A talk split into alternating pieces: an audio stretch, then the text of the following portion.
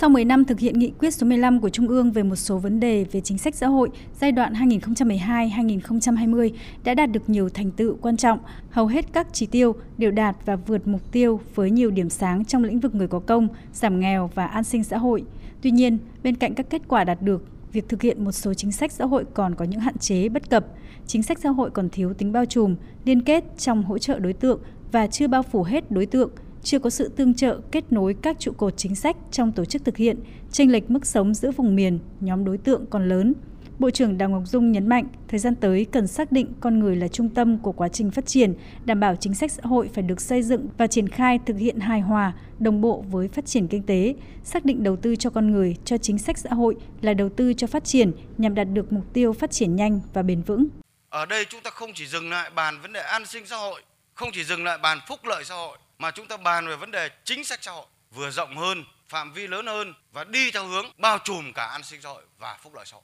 Về chính sách xã hội, cái gì nhà nước có trách nhiệm, còn cái gì thì xã hội hóa, huy động các lực lượng xã hội. Tôi nói ví dụ như thế này, người yếu thế chắc chắn nhà nước phải đảm bảo cơ bản chứ. Trẻ em đi học ở cái độ tuổi nhất định, nhà nước đảm bảo chứ. Thương binh, người có công với cách mạng hay là chăm lo cho các cháu có hoàn cảnh đặc biệt khó khăn trong vấn đề học hành, khám chữa bệnh.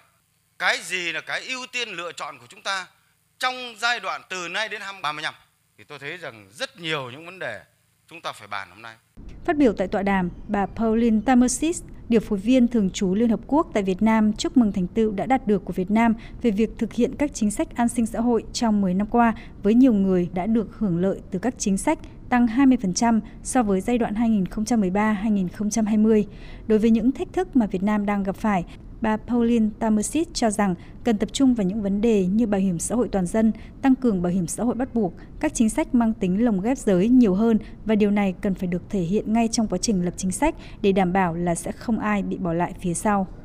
Trong khung khổ phát triển bền vững của chúng tôi 2022-2026 sẽ đầu tư vào việc phát triển các chính sách xã hội mang tính bao trùm. Do vậy chúng tôi sẽ luôn luôn đồng hành cùng chính phủ Việt Nam để xây dựng và thực hiện bất kỳ những cái chính sách xã hội nào mà mang tính bao trùm để tất cả các đối tượng khác nhau trong xã hội đều bao phủ. Và đây là một cái cơ hội để tăng cường hơn nữa hệ thống an sinh xã hội của mình, không chỉ nhằm đảm bảo công bằng xã hội, phát triển con người mà phát triển đất nước.